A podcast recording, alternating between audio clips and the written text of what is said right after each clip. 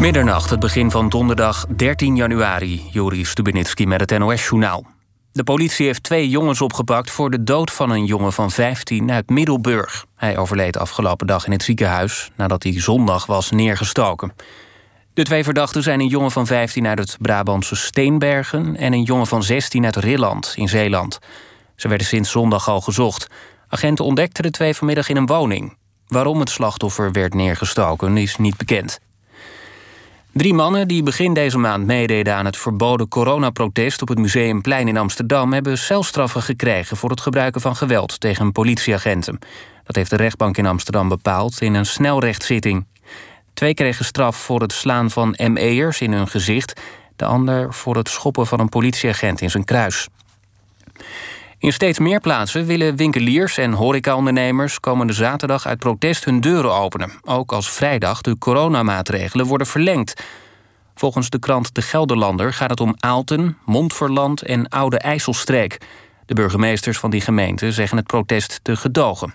Wel moeten veiligheidsregels worden nageleefd, zoals het houden van afstand.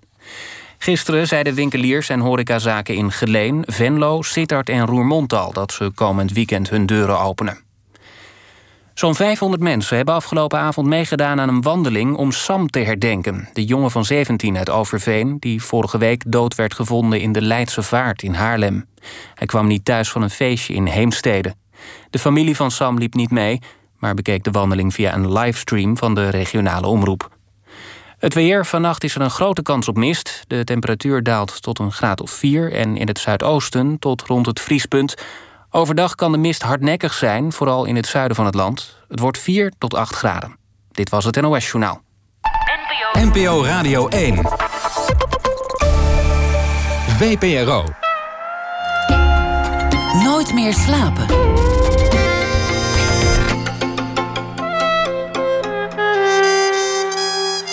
Met Pieter van der Wielen.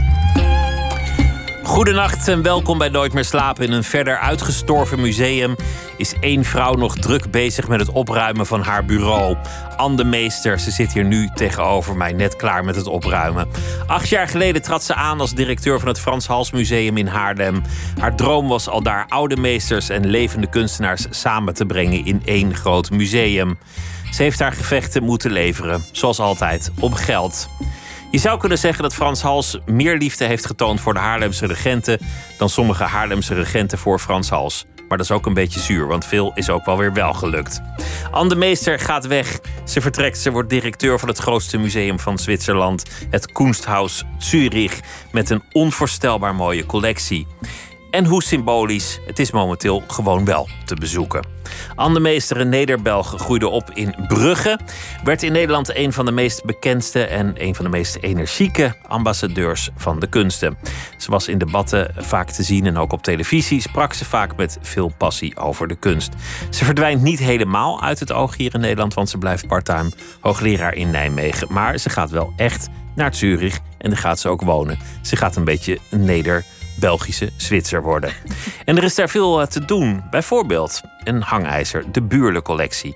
Een belangrijk deel van dat museum. Je zou kunnen zeggen een hele vleugel roofkunst. Maar er is een genuanceerdere versie te vertellen... die misschien ook wel spannender en interessanter is. Een interessant dossier is het in ieder geval wel. Anne Meester is van 1975. Welkom. Leuk dat je er bent. Dag Pieter, fijn om hier te zijn. Ook in een uitgestorven studio. Hè? Ja, ja, het is ook nog mistig. Het, is, het is nu wel een beetje onheilspellend uh, aan het worden. Alsof je wakker wordt en denkt: is, ben ik eigenlijk de enige die nog in dit land is? Ja, of is het nog steeds 2020? Hè? Van, uh, is alle tijd gecomprimeerd? Zitten we in een teletijdsmachine en raken we niet vooruit? Een soort Groundhog Day effect. het is ook een gek moment om weg te gaan uit zo'n museum. Dat er, dat er eigenlijk zo weinig is gebeurd de, de laatste tijd. En dat het dan ook gesloten is op het moment dat je vertrekt. Ja, en, dan die deur achter je dicht trekken. Ja, en het is denk ik sowieso, ik zei net tegen jou, je bent je aan het losrukken en dan blijft altijd een beetje huid hangen. Als je een soort, dat, dat is een uh, proces van, van afscheid nemen, is eigenlijk nooit zo prettig. Je, je blikt wel terug en, en als je een beetje te zelfkritisch bent zoals ik, dan is dat soms ook pijnlijk.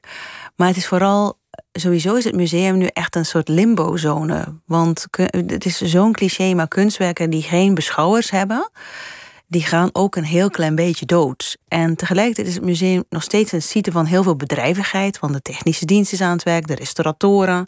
En die moeten ter plekke zijn. Dus het gonst ergens wel, maar tegelijkertijd is er een soort moment van. Uh, het is niet echt iemand ik heb het hele idee van dat corona of de lockdown een tijd van reflectie is en mindfulness niet zo goed begrepen, omdat alles wel moet doorgaan. Maar het lijkt alsof we allemaal een soort beetje vastkleven. Van dat we in een soort schaduwzone zitten. En, en dat voelt nu ook zo. En we komen er niet echt uit, heb ik de indruk. Ja, ik, ik, ben, ik ben een, een soort uh, ja, compulsieve optimist. Dus ik denk van er moet, er moet, we moeten in elk geval een andere fase ingaan. In dit heen en weer. Het is precies alsof je in een auto zit met een GPS die je de hele tijd een andere kant op stuurt. Hè? Want dan ga je weer terug en je gaat weer. Je komt nooit op bestemming aan. Maar we komen er natuurlijk wel. En ik denk ook straks zal. Eh, zullen alle Europese regeringen weten hoe je hier op de lange termijn moet om, mee omgaan. En stoppen met wat men nog steeds verbaasd is, dat het wordt behandeld alsof het een uh, soort onmiddellijke crisis is. Terwijl dit is een permanente crisis. En dat moet je anders aanpakken dan iets wat ons overvalt. Uh, dus ik ben wel hoopvol. Er komt een andere modus vivendi om met corona om te gaan. Ja, want anders, als het met de griep zo was gegaan, zouden we nu sinds 1918 in lockdown zitten. Ja. En dan was het allemaal gewoon niet gebeurd. Nee. De jazz, Woodstock, de housefeesten, de punk, dan was het allemaal online of niet gebeurd. Ja, of super underground en toch in de illegaliteit. Dat is altijd een hele gezonde optie, de, de illegaliteit natuurlijk. Ja, je hebt ook een tijdje de gesprekken gevoerd namens de sector met politici en bestuurders. Een, een aantal lockdowns alweer geleden. Ja. Hoe herinner je je dat? Wat, wat, wat is er blijven hangen? Wat voor indruk heeft het achtergelaten? Wel, ik denk. Ik, ik ben sowieso. Ik denk altijd dat je als museumdirecteur. van je zoekt altijd naar vergelijking dat je een soort cheerleader voor de kunst moet zijn. Maar dan zonder pompons en korte rokjes. Hè, van je moet niet alleen je eigen tent runnen en daar verantwoordelijk voor zijn. Maar eigenlijk moet je ook het bredere geheel proberen. En iedereen doet dat op een andere manier te vertegenwoordigen. En die gesprekken met politici die zijn er eigenlijk altijd. Want politici zijn gewoon mensen en zij besturen het land. En je wil contact houden, al dan niet om te lobbyen. Maar ik heb wel het gevoel dat er een soort kentering is ontstaan. Tijdens de eerste lockdown was uh, de culturele sector een soort quantité négligeable. Hè? Van het was alsof we niet echt bestonden en dan telkens vergeten werden. En we voelden dat aan als dédain, als misprijzen. Maar het was gewoon niet in het zicht. Alsof het ja, ergens aan de. Hoe kwam dat? In de, Hoe was dat mogelijk? Ja, dat is nog steeds. Ik, ik hoop echt dat er een socioloog hier ooit wat zal over publiceren. Maar wij worden altijd gevraagd als cultuurmakers zelf: hoe denk je dat het komt? Hè? Dat jullie of ja, niet als uh, primordiaal worden gezien. Maar ik denk dat het zeker in tijden van crisis gaat gaat denk ik zeker Nederland in een soort efficiency-modus. Van heel praktisch en pragmatisch. En kunst heeft geen onmiddellijke utiliteit. Dus als je dan denkt van wat moeten we absoluut in stand houden, dan denk je niet aan geestelijke waarden. Dan denk je blijkbaar aan materiële waarden. Aan wat heeft het lichaam nodig? Hè? Van, uh, en dus ik denk dat dat heel erg heeft te maken met. Uh, toch met, maar dat is zo'n cliché, toch met pragmatisme, maar gewoon van. Met de stressmodus. Maar, maar je, je noemt Nederland. Was dat in Nederland anders dan in andere landen? Had je die indruk? Ja, toch wel. Hè? Van, kijk, ook daar zou je weer een diepgaande analyse moeten van maken. En niet een beetje oppervlakkig zoals ik het nu doe. Maar als je zelfs kijkt, eh, ik heb op mijn thuisland België heel vaak denk ik van gelukkig woon ik daar niet. Hè? Maar tijdens de corona dan bleven musea open. Duitsland heeft ook heel lang geprobeerd. Er zijn wel lockdowns geweest. Hè? Maar om het zoveel mogelijk open te houden. Frankrijk ook.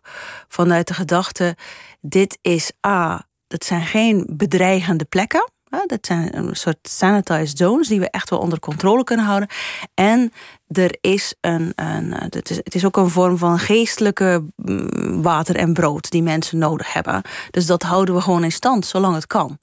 En uh, ook in Zwitserland is, is, is de lockdown nauwelijks van toepassing geweest op musea. Want daar uh, gebeurde het niet. Dat was niet de ja. plek waar mensen ziek werden. Nee, en ook vooral, uh, dan kun je zeggen, eigenlijk dat is ook, ook weer een heel praktisch argument. Hè, van, dat is niet de plek, dat is waar. Maar het, gaat er ook over, het werd ook gezien als van ja, maar daar gaan we nu niet aan raken. Als het niet nodig is, dan gaan we daar niet aan raken. Want het is ook een soort escapistische zone. Het is ook een escape room voor sommige mensen. Niet voor iedereen. Sommige mensen willen, uh, willen uh, iets anders gaan doen om de zinnen te verzetten. Maar voor sommige mensen is museum ook een soort escape room waar je heen gaat. En uh, een soort oase waar je even kunt vergeten hoe de sleur, en zeker een sleur tijdens een lockdown, je in beslag neemt. Het kan inspireren, troosten, dat soort dingen. Zeg je eigenlijk dat Nederland een land van cultuurbarbaren is? Is dat niet gewoon een conclusie die we inmiddels wel eens een keer mogen trekken? Nee, want ik, ik, ik zeg het ook in buitenaf. Ik denk, als het zo eenvoudig was, hè, dan hadden we niet zoveel musea. Dan waren er niet zoveel schitterende collecties. Er waren ook niet zoveel hedendaagse kunstvormen. Dan, was, hè, dan werd. Uh, dat, als, als, dan zou dit een soort grote woestenij zijn een artistieke woestenij. En dat is het niet. Uh, maar inmiddels wel een wonder dat dat het niet is. Na, na zoveel jaar kabinetsbeleid dat erop gericht is om de kunst, nou ja, weg te bezuinigen of te treiteren. Ja. Maar daarom, ik denk, je moet altijd uh, zoeken naar handvaten voor het positieve. We krijgen nu een, of we hebben nu een minister en een staatssecretaris die allebei A, kennis van zaken hebben, blijkbaar ook hart voor, hart voor de kunst en die een soort geleefde ervaring hebben. Uh, minister Dijkgraaf heeft een opleiding genoten aan de Rietveld Academie, las ik. Uh, staatssecretaris Oeslo heeft een zus die documentairemaker is. Dus zij zouden ergens ook vertrouwd moeten zijn met de realiteit van het kunstenaar zijn. En ik hoop dat dat ook doorslaggevend zal zijn. Maar vooral ook dat ik denk een van de dingen die ook misgaat, of misgaat, is dat in Nederland is, lijkt het alsof de portefeuille cultuur alleen van de minister cultuur is. Of van de staatssecretaris nu. Maar eigenlijk zouden alle ministers in de ministerraad ook een soort vaandeldragers moeten zijn van kunst en cultuur. Als zijn de prominenten, als, als notabelen. Ja, die, die zeggen van dit is voor ons belangrijk, is weliswaar niet mijn portefeuille, maar ik hecht eraan. En nu gebeurt dat alleen maar als er een vaandeldrager wordt gekocht. Dan is plotseling hè, de hele ministerraad uh, eenstemmig van dit is belangrijk. Maar het zou, veel, het zou veel integraler moeten zijn en veel meer. En nu is af en toe kunst en cultuur een soort uh, eiland waar dan uh, waar wordt naar gekeken, oh ja, daar zit die op, hè, op dat eiland, en die moet dat dan verdedigen, of die moet ervoor zorgen dat er een, uh, een brug komt tussen het vasteland en het eiland. Maar van nee, dit is de verantwoordelijkheid van de hele ministerraad. Van, ik kan me niet voorstellen dat de minister van Financiën onderwijs niet belangrijk vindt. En daar, maar cultuur wordt gezien als een soort uh, een territorium wat dan alleen bij de bevoegde minister en staatssecretaris hoort. En die moet dat te vuur en te zwaard verdedigen.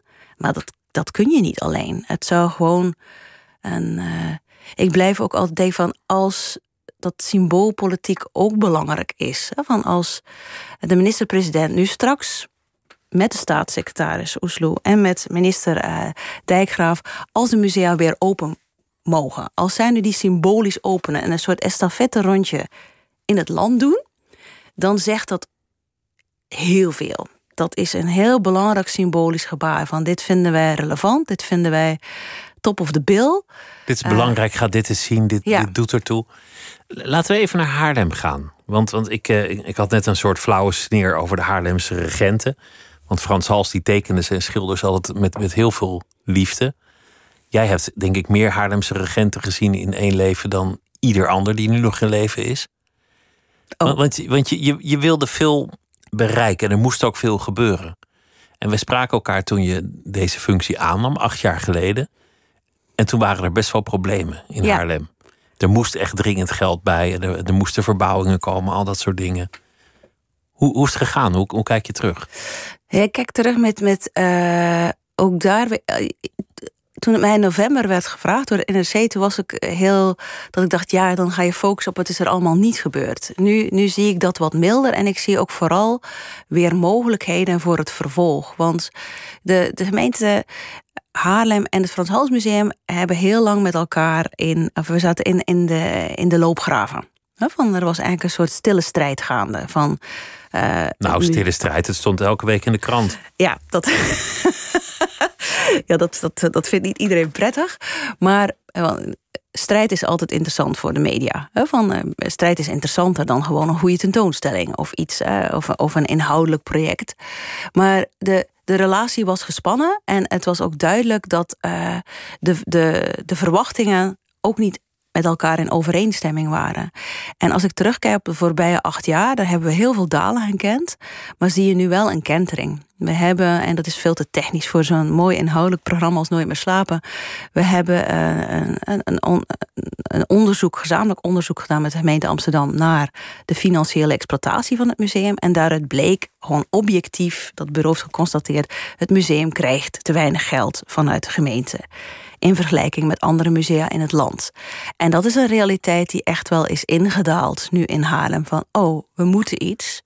En wij merkten ook in een van de laatste commissievergaderingen van de Raad in oktober dat het gevoel, het sentiment naar het Frans Hals Museum echt gekeerd is. Nu naar dit is ons museum. We moeten wat doen. Hè, van, en uh, we moeten gewoon nu een stap zetten. Dus ik heb er echt. Maar het is eigenlijk zo raar, want, want in, in Leiden, een vergelijkbare stad in sommige opzichten, hebben ze voor veel te veel geld de Lakenhal verbouwd. Het is wel schitterend geworden. Het is heel mooi geworden. En, en eigenlijk was de gedachte daar: dit is heel goed voor de stad. Ja. Het gaat de stad onvoorstelbaar veel brengen. Daar staken ze. Ik ben niet zo goed met bedragen, maar 12 miljoen was, uh, was geloof ik het bedrag al met al wat het gekost heeft. En, en jij moest onderhandelen soms over, over 100.000 euro voor sommige projecten en die kreeg je niet. Ja, maar Peter Knol die, die zei me ook van kijk, dit, in, in Leiden heeft het ook 30 jaar geduurd hè, voor het zover was. Ik kijk ook naar het Boymans. Het duurt gewoon. Uh, het duurt zijn tijd voor een stad inziet dat een investering in cultuur, wat lijkt als een uitgave, het lijkt alleen maar verlies van geld, dat het uiteindelijk ook heel veel oplevert. En ik denk dat we in Haarlem, uh, ja, misschien uh, Charles Ex, de directeur van Boyman, zei: An, zo'n cyclus duurt doorgaans 30 jaar. Hè? Wat is dus, dan de cyclus 30 jaar? Ja, dat het 30 jaar duurt voordat het besef indaalt, we moeten nu echt een klapper maken. We, kunnen niet, uh, we moeten nu gaan verbouwen. We moeten nu het museum op een ander niveau brengen. Dus ik was gewoon te vroeg. Uh, of ik heb bijgedragen aan die cyclus. En ik hoop dat die in Haarlem wat sneller gaat. Dat wij de Koekoek straks niet nog twintig jaar moet, maar uh, gewoon nog vijf jaar.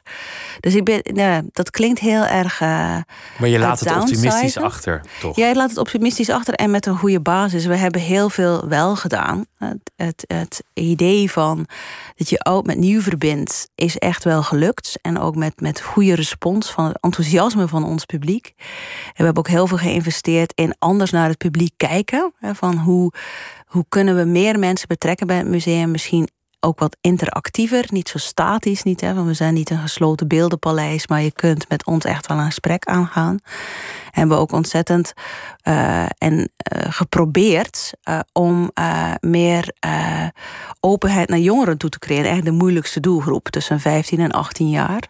Dus we hebben heel veel gezaaid en een deel daarvan, eh, bloemen hebben we geoost en een deel moet gewoon nog tot bloei komen.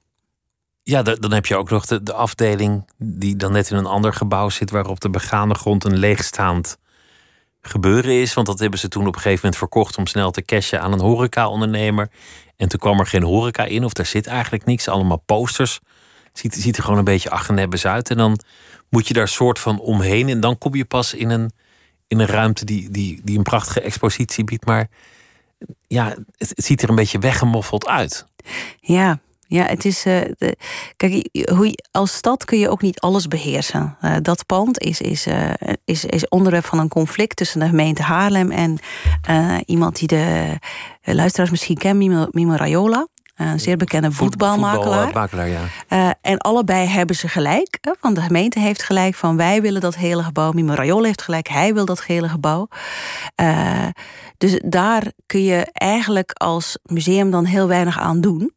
Uh, maar de, situaties zijn nooit hopeloos. En het kapitaal dat het Frans Hals Museum heeft, die collectie, die hoogwaardige collectie van de meeste halsen ter wereld. En aangevuld met een schitterende collectie hedendaagse kunst. Dat laat niemand echt verpieteren. Dat ga je niet uh, wegschenken aan het Rijksmuseum of verkopen in, aan een private verzamelaar of gewoon laten verpieteren. Uiteindelijk straks komt er, uh, komen er bestuurders die zeggen: jongens, nu is het genoeg geweest. Nu gaan we. Uh, nu, ga, nu geen woorden meer, maar daden. Nu gaan we onze sympathie omzetten in klinkende cash. Het is al sneu dat de gedachte, de, de gedachte zelfs in je opkomt als museumdirecteur dat je misschien wel de collectie of een deel daarvan zou moeten verpatsen. Ik zeg dat eerder badinerend hoor, want ik denk dat dat, dat gaat niet gebeuren. Maar Lijkt me ook niet. Af en toe moet je even een kleine overdrijving om de urgentie. Dat is deel van de strategie, zeg maar. om de urgentie te onderstrepen. laten, we, laten we eens naar, naar Zurich gaan. Prachtige collectie zag ik op de site. Ik ben er nog nooit geweest. Maar ik zou er nu zo heen kunnen, want daar is het gewoon open. Ja. Maar er is één dossier waar, waar, waar in de Zwitserse pers alles om te doen is. En dat is een dossier dat jij ook gaat erven als directeur. En wat een mooi hoofdpijndossier is het. De Buurle-collectie. Ja. Het is allereerst een, een, een prachtige collectie. Die, kunst, die, die kunstwerken kunnen er ook allemaal niks aan doen. Nee, en ik, ik moet eerlijk zeggen, het is natuurlijk het is zeer problematisch, maar ik zie het niet als een hoofdpijndossier. Want de collectie Emil Buurle, voor, voor de luisteraar, Emil Buurle was een Duitse wapenhandelaar die in Zwitserland uh, eigenlijk zijn uh, heeft omgebouwd tot een kanonnenfabriek. En uh, extreem veel geld heeft verdiend met het verkopen van wapens aan de nazi's, maar ook aan de fascisten in Italië en later ook aan de Amerikanen tijdens de, niet tijdens de Vietnamoorlog, maar tijdens de Koreaoorlog. Uh, dus iemand met een omstreden kapitaal die een uh, werkelijk verbluffende collectie oude meesters, oude Hollandse en Vlaamse meesters en impressionisten bijeen heeft gebracht. En die collectie aan zich is uh, oogverblindend. En ook van. Uh, je, je, raakt er ontsteld van door de kwaliteit en door de schoonheid. Maar het geld van uh, Burle is in wezen gecontamineerd. Hè? Want dat is niet. Dat, is geld. geld. Ver, ja, verdient op het op- en door het leed van anderen. En die discussie over de Bullencollectie is al heel lang gaande en kent nu een soort eruptie. Dus een soort vulkaan, hè? Die, die gaat af en toe vuur spuwen en nu is het echt, nu is de eruptie totaal. Maar ik denk um, dat dat noodzakelijk is. En dat het ook een gesprek is dat we moeten voeren over van welk, met welk geld wordt kunst gekocht. Is dat zuiver geld tussen aanhalingstekens? En van, is geld dat, uh, je ziet het nu ook weer de discussie in het British Museum, leidt ook weer op dat ze eigenlijk hun sponsorship met BP moeten opzetten, zeggen. Want kan een museum dat investeert in progressiviteit en duurzaamheid geld ontvangen van een producent van fossiele brandstoffen? Is dat wel uh, opportun. Hè? Want, het, boek dat net verschenen is over farmaceuten die om hun imago. Ja, Sackler Imperium. Het Sackler Imperium. Dat, maar dus het was, het, was het in, in het geval van, van de, deze collectie de ophef zozeer over het geld waarmee werken zijn gekocht, maar wel gewoon legitiem gekocht? Want deze buur heeft op een gegeven moment ook zijn Duitse connecties gebruikt om in beslag genomen geconfiskeerde kunst, onder meer van, van Joodse verzamelaars, zich toe te eigenen. Ja, in, denk, in die zin meer traditionele roofkunst. Ja, maar dat is eigenlijk een hele kleine discussie. Want het ga, er is een, een, aantal werken zijn al gerestitueerd. En er zijn nog discussies over een aantal werken die voornamelijk vluchtkunst zijn, geen roofkunst. Maar de echte discussie is veel groter. Dat gaat over Emil Burle, van de, de, man. De man en mag zijn daden. van hem aannemen? Mag je, hem, en mag je van hem die collectie aannemen? Maar ook het Kunsthaus heeft in de loop van de afgelopen 50 jaar... hij heeft een eerdere uitbreiding van het museum gefinancierd. Want het gaat om iemand die eigenlijk... Uh, in die, die geen oorlogsmisdaden op zijn geweten heeft. Hij was, zeggen ze zelf, geen nazi. Maar die uh, kapitalen heeft verdiend aan de misdaden van anderen, mag je de kunst en het geld van die man accepteren in een instituut dat een publieke functie heeft. Dus de, ik uh, banaliseer de discussie over roofkunst absoluut niet, maar het is nog veel groter dan dat. Het is, en, het is toch ook zo dat, dat op een gegeven moment uh, teruggegeven. Ik geloof niet, was het nou roofkunst of vluchtkunst, maar iemand heeft de kunstcollectie teruggekregen en toen verkocht weer aan, aan deze buurlen. Ja, er zijn heel veel. Het, het, het mooie is wat ik er. Uh, daarom zeg van het is geen hoofdpijndossier, omdat het, het, het probleem is nog steeds heel actueel. Hoe gaan wij om met een traumatische geschiedenis? En dat kan de Tweede Wereldoorlog zijn, maar het kan een koloniale oorlog zijn. Er zijn heel veel geschiedenissen die blijven voortduren. Maar soms zitten in, in het verhaal van één kunstwerk zit wordt die hele complexiteit samengevat. En één, ik kan nu natuurlijk het beeld niet oproepen voor de luisteraar, maar één werk vind ik heel interessant, omdat het een, een, een het is een heel verleidelijk werk. Het heet het portret uh, van een meisje met de blauwe haarstrik. Het portret van Irene Cahen d'Anvers. Uh, en het is een schitterend impressionistisch schilderij van een jong achtjarig meisje met soort. Uh, angeliek, uh, ja, engelachtig bruin haar die in de verte staat in een tuin. Het wordt echt gezien als een van de meesterwerken van Renoir. En Irene Cohen d'Anvers was uh, een jonge erfgename van een Joodse Franse bankiersfamilie. Uh, die op latere leeftijd uh, is getrouwd met uh, Moïse Camondo, een andere telg uit een voorname Joodse familie. En dat portret van haar werd een soort icoon en werd eigenlijk van haar losgekoppeld. Maar zij is, en het klinkt, zij is getrouwd, uiteindelijk uh, is, is gescheiden van haar man, Camondo, omdat ze er vandoor ging met de stalmeester. Maar die stalmeester was ook een graaf, Italiaanse katholieke graaf, Sampieri. En op die manier heeft zij eigenlijk de Tweede Wereldoorlog overleefd, onder de naam en identiteit van haar man. Maar haar ex-man en haar kind, uh, Beatrice, en haar kleinkinderen zijn vermoord in Auschwitz. Uh, en dat schilderij is geconfiskeerd door de nazi's en kwam zelfs in de persoonlijke collectie van Herman Geuring terecht. Want, want dat was van alle topnaties de grote rover. Die, die plunderde echt alles bij ja, elkaar. En blijkbaar, hier het is nog een interessant detail dat vooral zijn vrouw eh, vond dit schilderij ontzettend mooi. Dus het kwam in zijn privécollectie terecht. Dus niet het. Uh, en na de oorlog in 1946 was de enige overlevende uit die familie Irene Cahen d'Anvers, wat ergens uh, uh, extra pijnlijk is, de, zij overleefde haar kinderen en haar kleinkinderen. En het schilderij kwam terug bij haar. Maar zij heeft het uiteindelijk verkocht aan Emile Burle. Uh, en waarom? Dat kan ook weer uit financiële nooddruft zijn.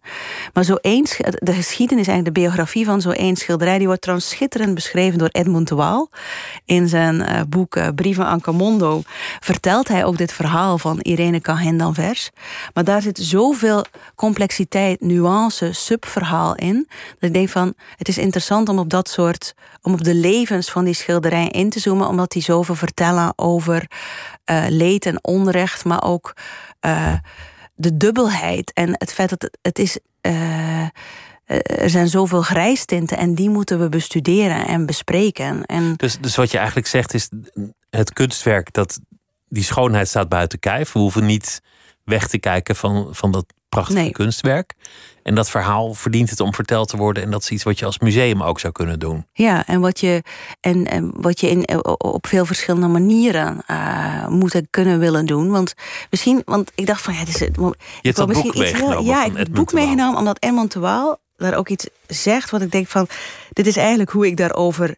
Uh, denk. Hij zegt van, hij citeert, ik heb op uh, hij probeert de, de, de, geschiedenis van de familie Camondo te reconstrueren, die ook aan hem persoonlijk is gelieerd. En hij heeft het over het verwerken van een verleden. En dan zegt hij, ik heb op dit moment geen duidelijkheid en ik hoop dat ik die nooit zal hebben. Duidelijkheid zou erop neerkomen dat een kwestie wordt geregeld, afgehandeld, waarna ze in het historisch archief kan worden ondergebracht. Maar niks wordt opgelost, niets wordt geregeld. Geen herinnering kan louter nagedachtenis worden. Geschiedenis is niet het verleden, maar is een voortdurend ontvouwen van, en nu moet ik de pagina omslaan, van het moment. Geschiedenis ontvouwt zich in onze handen. Waarmee hij eigenlijk zegt van dit proces van herinneren, van het herinneren van iets dat zo uh, al, ja, aan, aan, woorden ontsnapt als de holocaust en alle implicaties, dat moeten we blijven doen. Dat zal dus nooit stoppen. En ook zo'n collectie zoals Burle is daar een soort testimonial van. En dat zal nooit stoppen. En in het Kunsthaus is het mooie dat naast die collectie Burle staat de collectie Merzbacher. En Werner Merzbacher is zelf uh, is Joods, leeft nog, hoogbejaard, heeft een prachtige collectie Fauvisten. Uh, hij is als kind via een uh, um, treintransport, ja, een vluchtelingentransport naar Zwitserland gekomen. En hij zegt zelf: Mijn collectie is uh, een soort is een reactie op het trauma van de Tweede Wereldoorlog. Ik heb hier mijn leven in Zwitserland heropgebouwd. En ik wou kunst verzamelen eigenlijk om, om lichtheid, vrolijkheid in het bestaan te brengen. Het is een soort antidotum tegenover de donkerte van de oorlog. En die collectie hangt letterlijk in hetzelfde gebouw naast die van Burle. En is uh, wat, wat Werner Bersbacher, die spreekt zich niet vaak uit. Hij kreeg wel de vraag van, vind je dat dan niet verschrikkelijk? En hij zei nee, want deze beide collecties vertellen het verhaal van de Tweede Wereldoorlog. En wat hij daar. En van de kunst. En van de kunst. Hè? Uh, die kunst op zich, die, die, die, die moet, moet je bewonderen, bestuderen, bekijken. Maar die collecties, en dat is mijn interpretatie van wat hij zegt, kunnen ook een aanleiding zijn om het over geschiedenis te hebben. van om een aanleiding zijn om het over grote maatschappelijke onderwerpen te spreken. Ze zijn Zoals dus... in Parijs ook een aantal geroofde collecties voor één keer bij elkaar hebben gebracht, weer om het gewoon in zijn oorspronkelijke vorm als collectie te, te laten zien. Wat weer een heel nieuw licht op die, op die kunstwerken ook kan geven. Ja. Maar, maar wat je zei over geld. Baudelaire heeft wel eens gezegd: achter elk groot kapitaal schuilt een groot misdrijf. En daar zit wel onzekere waarde in. Ik denk dat als je alle kunst uit een museum zou weghalen. waar ooit fout geld aan te pas is gekomen. Dus, dus dan ook bijvoorbeeld geld dat verdiend is met de slavernij, met kolonialisme, met misdaad, met drugshandel, met uh, verkeerd toegepaste farmacie. Geld verdiend in de Tweede Wereldoorlog. Of gewoon van, van schurken in welke andere zin dan ook. Ja, dan hangt er gewoon echt niks meer aan die muren. En dan heb je nog een handje vol, kun je er een poppenhuis mee vullen, bij wijze van spreken. Dan is het echt voorbij met, met de Europese kunstwereld. Ja, ik denk wel, als je, als je dat principe toepast, dan elimineer je eigenlijk, onttrek je heel veel kunst aan de openbaarheid. Want geld is het probleem, niet de kunst. Wel, ik denk, ja, de kunst aan, uh, als, als een kunstwerk het nazistische gedachtengoed verheerlijkt, is dat kunstwerk wel degelijk een probleem. Als het kunstwerk ooit is verhandeld uh, in duistere omstandigheden, dan het is, dat is net zoals de slachtoffer van een verkrachtingszaak uh, de schuld geven. Van, dat, dat, dat, zo, zo werkt het niet. Maar ik denk wel dat je niet kunt verdonkermanen dat de geschiedenis eraan vasthangt. Want je merkt ook, er is een tendens om dan de kunst zuiver te houden. Zeggen van ja, maar hè, daar moeten we het dan maar niet over hebben. Nee, je moet het er wel over hebben. Alleen projecteer. Uh, die morele kwesties niet op het werk zelf. Maar, maar het op museum heeft natuurlijk die mooie collectie wel aan misdaden te danken. Zo zou je het, zo zou je het ook weer heel sec kunnen zien. Ja. Goh, mooi werk, hoe kom je eraan? Ja, gekregen. Oh, van wie dan? Daar wordt het toch pijnlijk. Ja, en die pijnlijkheid moet je benoemen. Uh, die moet je erkennen. Uh, Helder. Laten we, laten we het ook nog over iets anders hebben. Want, uh, voor wie het want inschakelt. Ik spreek nu al heel veel over en ik ben er nog niet eens. Nee, en het is waarschijnlijk ook gevoelig, want die Zwitserse kranten, ik weet niet of ze dit programma dan zozeer luisteren, maar die zijn natuurlijk heel benieuwd van wat wordt de koers van, van uh, de nieuwe en je bent nog niet eens begonnen. Dus dit is strikt alleen maar voor Nederland. Nou, iedereen slaapt hoor. En in Zwitserland al helemaal. Dus dat, dat komt wel goed. Anne Meester is hier en zij uh, vertrekt van, bij het Frans Hals Museum in Haarlem. En uh, gaat naar uh, het museum in Zurich toe. Jouw grote ambitie was in Haarlem om oud en nieuw te vermengen. Die oude meesters een soort van gesprek aan te laten gaan met hedendaagse kunst. Dat, dat zou je daar in, in Zurich volgens mij ook heel goed kunnen doen.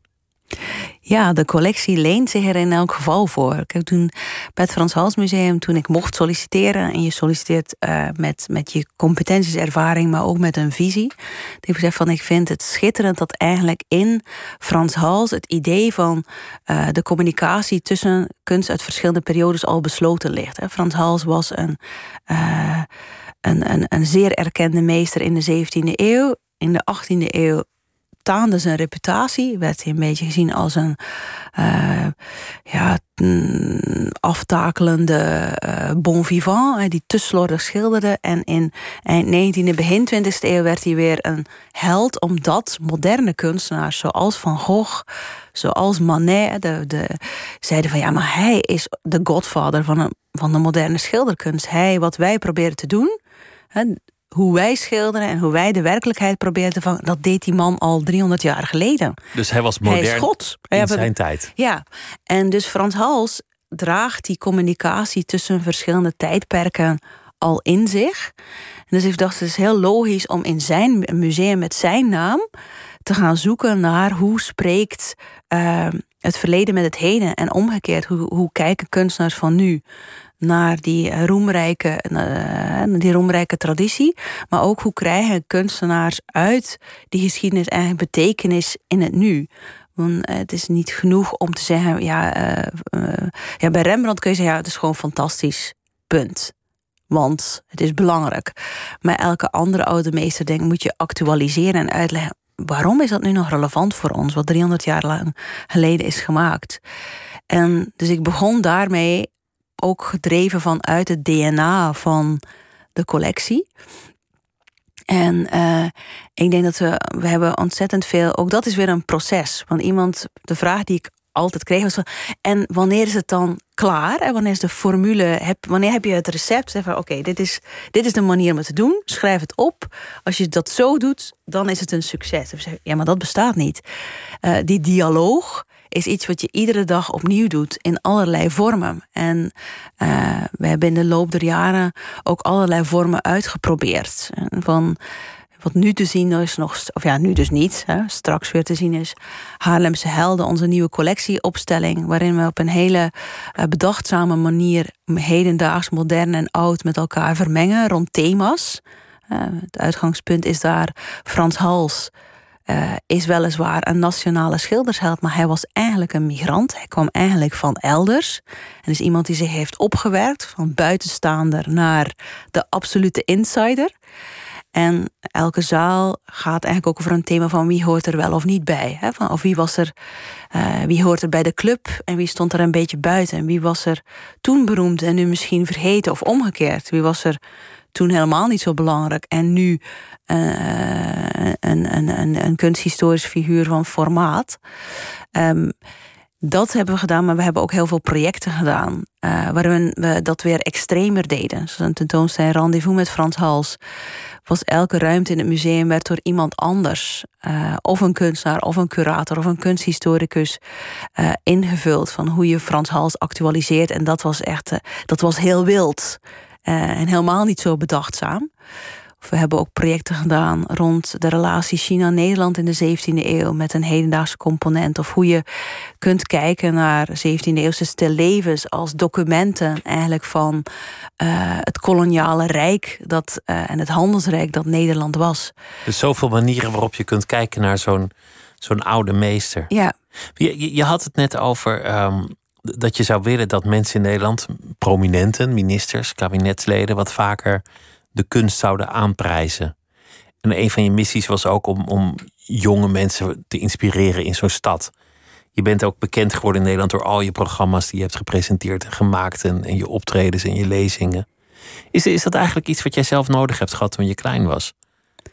Was, was er bij jou thuis vanzelfsprekend kunst? Is het eigenlijk heel logisch dat jij later, toen je groot was, museumdirecteur was geworden? Nee, helemaal niet. En telkens als ik dat vertel, dan denk ik van...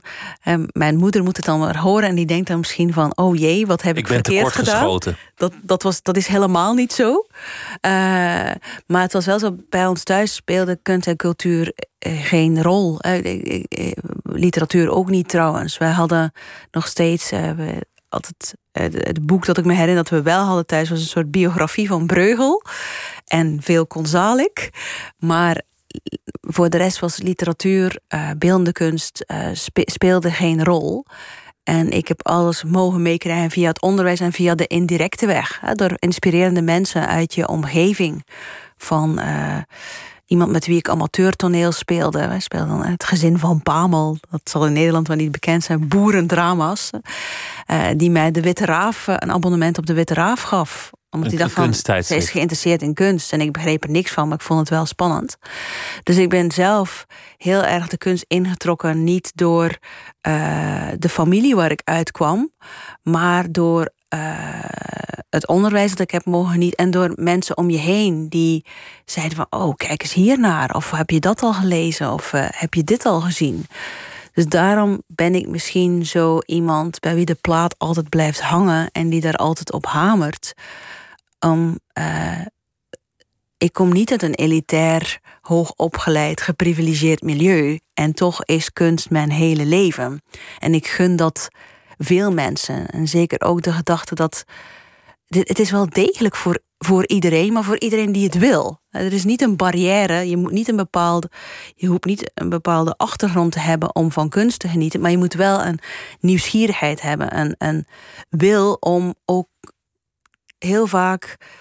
Ehm, ik vind het soms moeilijk dat ik ben zelf heel eclectisch in wat ik mooi en spannend vind. Want als ik uh, denk, wat, wat vind ik echt mooi in de kunst, dan zijn dat symbolisten. Ik was uh, deze vakantie, ik ben Belg, dus ik mocht naar België in Namen, in het Felicien Rops Museum.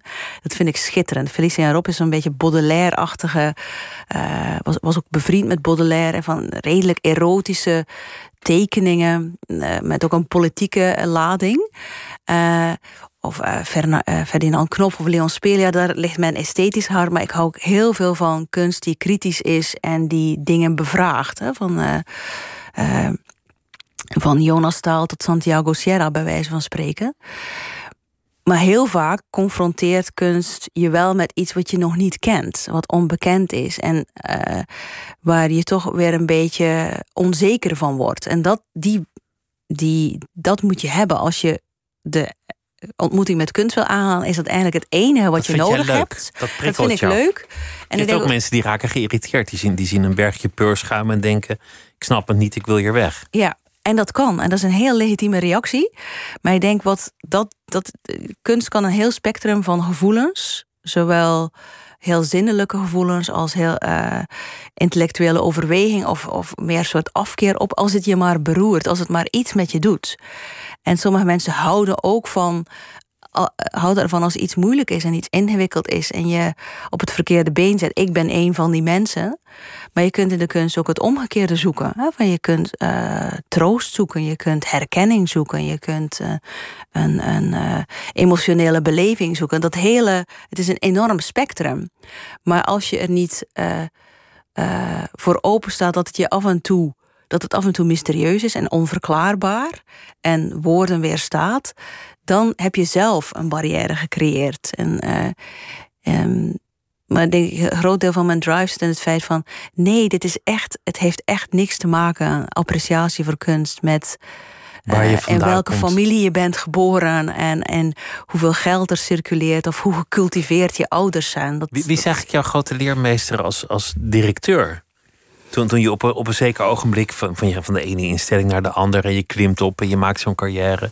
Van, wie heb je dat vak geleerd? Dat is een hele moeilijke, want ik denk, ik kan benoemen wie mij heeft geïnspireerd. Meer in de zin van hoe je met kunst omgaat. Maar mijn voorbeeld als directeur vind ik heel moeilijk. Want een van mijn grote uh, mentoren is Jan Hoed. Maar als directeur was hij absoluut geen uh, goed voorbeeld van. Hij was een en al chaos. Uh, de, het museum werd gerund als een soort grote dysfunctionele familie. Van, uh, dus ik heb, ik heb het denk ik bij heel veel verschillende mensen afgekeken. en ook heel intuïtief geleerd. Ook veel fouten. Iedereen maakt fouten. Door fouten kom je vooruit. Maar het is niet zo dat ik kan zeggen: oh ja, die directeur als directeur. Want als directeur ben je ook een manager. Daar heb ik me naar gemodelleerd. Dat vind ik een. een, een is in mij ook een sollicitatie eigenlijk nog nooit gevraagd. Dus daar ga ik dieper over nadenken. je hebt de baan al, dus daar hoef je niet meer over na te denken. Dat, ja, een sollicitatie, joh. Ik, ik, zie, ik zie het ineens helemaal voor me dat je daar bij die Zwitsers zat. En, en je hebt gesolliciteerd, neem ik aan. Ja, ik heb gesolliciteerd. Want, en dan uh, moest je op gesprek komen. Ja, het is, door corona zijn dingen natuurlijk heel, heel complex. Uh, en het proces werd geleid door een headhunter die ik ken en die, die niet alleen mij, maar anderen ook vaker belt. En ze had me de week ervoor nog gebeld voor iets anders. En dan had ik gezegd: nee, ik ben niet geïnteresseerd, ik ben ook niet op zoek. Hè, van, uh, maar toen kwam de advertentie voor het Kunsthaus Zurich. En toen dacht ik van wauw, deze die encyclopedische collectie. Ik, ik vind uh, uh, Zwitserland een, een uh, ondanks dat het een soort sprookjesachtige, te clean idylle lijkt van de buitenkant, vind ik een heel spannend land. Omdat er heel veel onder de oppervlakte borrelt. Hè, van een soort burgerlijke façade. En daaronder woedt de waanzin. Het is niet voor niks is Zurich de plek waar Cabaret Voltaire en Dada eigenlijk begonnen is. Maar de headhunter die belde mij niet. Dus ik dacht van, oh oké, misschien nog even wachten. Ze belde me nog steeds. Na twee weken had ze me nog steeds niet gebeld. En toen heb ik haar zelf gebeld. En zij zei, oh, you changed your mind. Over die andere baan in een uh, ander land. En ik zei, nee, maar ik zag dat jij ook het Kunsthaus in je portefeuille had. Dus ik heb gewoon heel braaf en netjes gesolliciteerd. Want zij zei: Ja, je bent zeker geschikt, maar ik kan je niet garanderen dat je in de eerste ronde komt. Dus ze is van: uh, Just go get them, but don't blame me. Want, uh, dus het was, een, het, was, het was van meet af aan een spannend proces. En door corona helemaal. Want voor een deel is het via Zoom. Er was ook een internationaal comité. Er was een lokaal comité. Hij doet dingen in het Engels, in het Duits. Uh, deel Zwitserduits. Dus maar, het was een heel... Je gaat nu de Zwitsers echt leren kennen. En, en zei ja, maar je, je bent een, een Nederbelg. Wel, wel heel erg vernederlandst in, in de loop der jaren, denk ik. Of, of valt dat wel mee? Ja, ik denk, deep down ben ik echt nog een Belg. Maar ik heb heel veel van Nederland geleerd en geprofiteerd. En uh, heel veel. Uh, ik ben hier, denk ik, van. Uh, een, een, een, jonge hond, een iets meer volwassen. ik ben hier volwassen geworden, eigenlijk. maar. en ik denk dat ik van twee kanten dingen heb meegenomen. dat toch iets. België een land met, dat aan de ene kant sterk autoritair denken heeft, maar ook heel anarchistisch is. En die twee polen zitten, denk ik, in mijn respect voor hiërarchie, autoriteit, voor eh, de, dat iets. Ja, dat je niet over alles zelf beslist. Uh, en aan de andere kant uh, dat meer anarchistische van ja, uh, dit is wel wat we, wat je, waar je in gelooft en wat je wil doen. En dan moet je dan vooral niet opgeven.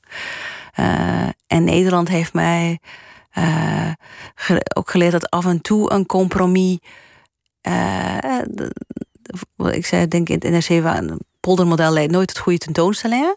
Maar op andere vlakken kan een compromis af en toe heel wat opleveren. Dus ik denk dat ik nu een soort hele rare cross, een soort bastaard ben tussen ja, België en Nederland.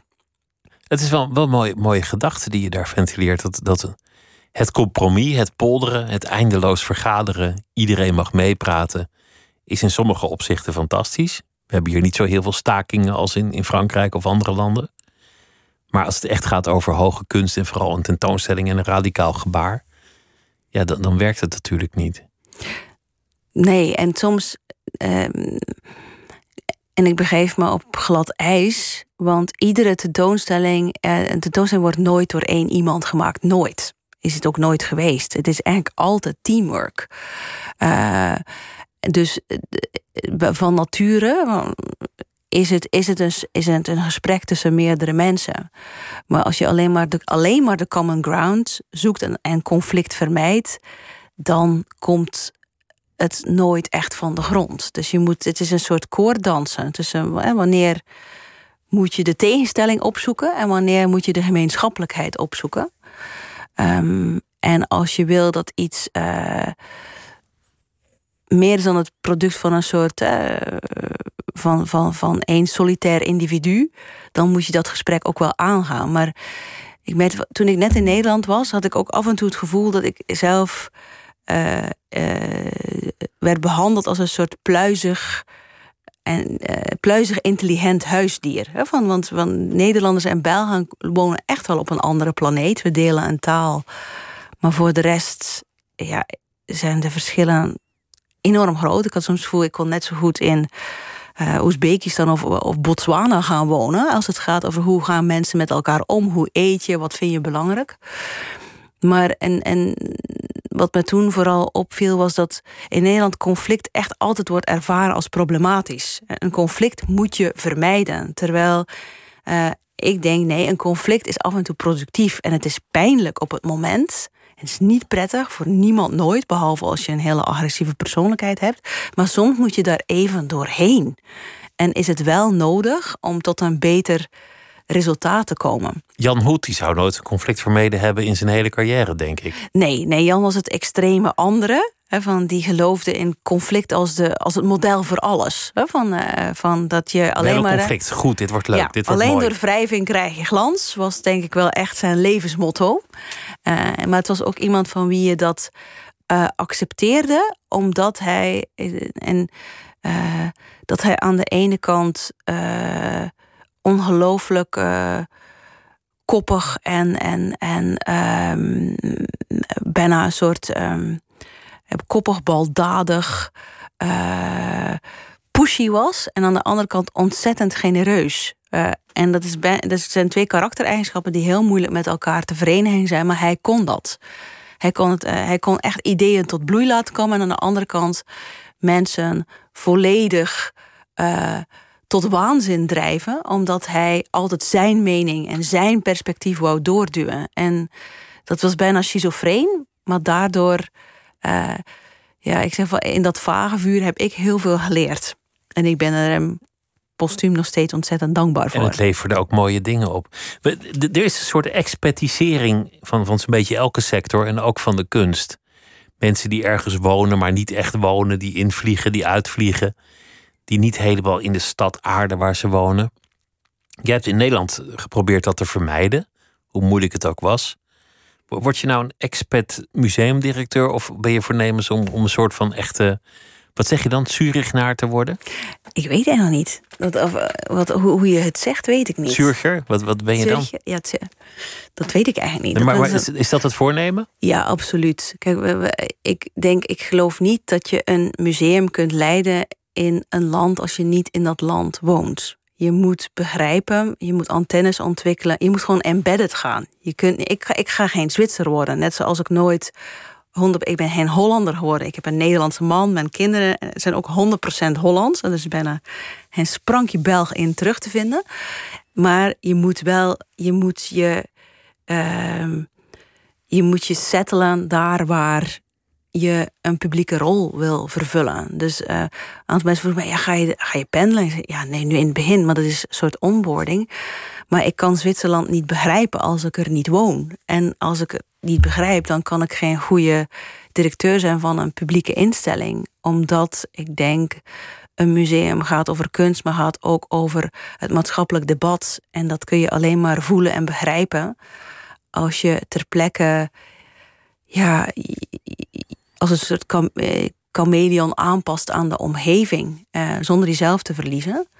En um, um, deed me denken van. En het is eigenlijk het is een foutieve interpretatie. Het is een heel bekende TED-talk van schrijfster Taye Selassie. Uh, waarin ze zegt van ja, ik word omwille van mijn huidskleur, ik ben zwart, word me eigenlijk altijd gevraagd van where are you from? He, van, ben je, kom je nu uit Nigeria of Eritrea of Cameroen? Of ben je toch eigenlijk Amerikaans? Of Waar ben je kom je Brits? nou echt vandaan? Waar kom je nou Die vraag. echt vandaan? He, van, uh, ze, maar ik antwoord altijd van... Ze, dat is op zich al een hele problematiek. He, van, uh, dat mensen continu die vraag stellen als je een bepaalde huidskleur hebt. Maar, maar het gaat ook voorbij aan iets heel anders dat voor mij wezenlijk is. Van, mijn vraag aan mezelf is altijd van... Where are you local? He, van waar schiet je wortel? En, ze, en dat local zijn, dat kun je dus in verschillende plekken en verschillende fases in je leven. Uh, je kunt, op het ene moment ben ik, he, een tijd lang ben ik local geweest in de VS. Een ander, nu ben ik local, denk ik, alsof ik draai om in de UK. Uh, en, het, en dat betekent, waar, waar, waar ga je allianties aan? Waar ga je, je, uh, waar ga je het gesprek aan? Waar bouw je relaties op? Maar, maar dat is niet statisch. Is niet van ik ga hier nu, hier ben ik local en dat blijf ik mijn hele leven. Dat hoeft niet zo te zijn. En dat vind ik zelf een heel interessante approach. Ja, mijn bedoeling is om local te worden in Zwitserland. Ik word geen Zwitser. Maar wel een, wel een local in, in Zurich. Ga je kinderen dan ook naar een, een, een uh, Zwitserse school sturen in het, uh, in ja, het Duits? Ja, mijn man en ik en de, de kinderen vinden dat ook. Maar ja, zij zijn nog jong, dus misschien hebben we hen wel helemaal gebrainwashed. Wij vonden dat allebei belangrijk. Dat ze, als je in een land gaat wonen, dat je naar een lokale school gaat om ook voeling te krijgen met waar ben ik nu eigenlijk en hoe, hoe, ja, hoe zit de wereld hier in elkaar. En misschien des te meer in een meertalig land als, als Zwitserland is dat belangrijk. Uh, en ook denk ik in Zurich, de, de, de, iedereen spreekt Hoogduits, maar de omgangstaal is Zurichduits. En je moet dus eigenlijk twee nieuwe talen aanleren om echt uh, soort grounding te vinden. Dus, dus ze gaan naar, ja, naar een Zwitserse school. Dat, dat museum is ook fascinerend, niet alleen vanwege de, de, de reusachtige oppervlakte ervan, vanwege de grote collectie ervan, maar er zijn dus ook heel veel subcollecties. We hebben er één besproken vanwege de beladenheid ervan. Maar, maar er zijn dan, dan ja, er zijn er nog veel meer. Ja, ja ik geloof ook, ook, ook weer dan een hele grote collectie Giacometti's bijvoorbeeld. Ja, de, Munch. Muntje, ook, ook een reusachtige collectie. Valoton, die ook schitterend is. Ook Holdler, ja. oude tekenaars waar ik nog nooit van had gehoord. Waar, waar dan de grootste collectie uh, nog van intact is. Met, met prachtig werk. Maar ook het gebouw is interessant. Omdat, omdat het soort van lijkt alsof het historisch gegroeid is met uit elk tijdvak weer een nieuwe vleugel erbij. Ja, het is eigenlijk bijna een soort. Uh, dat zeiden we ook al uh, in het Frans Hals Museum. Zei het bureau waar wij een tijd lang meegewerkt met Solid Objectives. Dan zei, de, uh, zei Florian Ideburg, een van de architecten. Ja, dat is een soort architectonische collage. En het Frans Hals Museum is dat in het miniatuur. En, en het Koenshuis is eigenlijk een soort supersized. Want het hoofdgebouw, of het oorspronkelijke gebouw, is meer een soort Jugendstil-achtig. En dan is daar in de jaren 50 een, een soort grote betonblok aangezet. Eigenlijk een soort een mini-rai. Van, en vervolgens weer in de jaren 70 een soort brutalistisch gebouw. En dan nu is er weer een nieuwe uitbreiding door Sir David Chipperfield. Dat eigenlijk heel soort neoclassiek is. Heel, heel uh, uitgepuurd. Dus eigenlijk als je door het gebouw heen wandelt, kom je ook in heel andere atmosferen terecht, los van de kunst. En dat is heel spannend, want je komt eigenlijk telkens weer in een nieuwe zone terecht.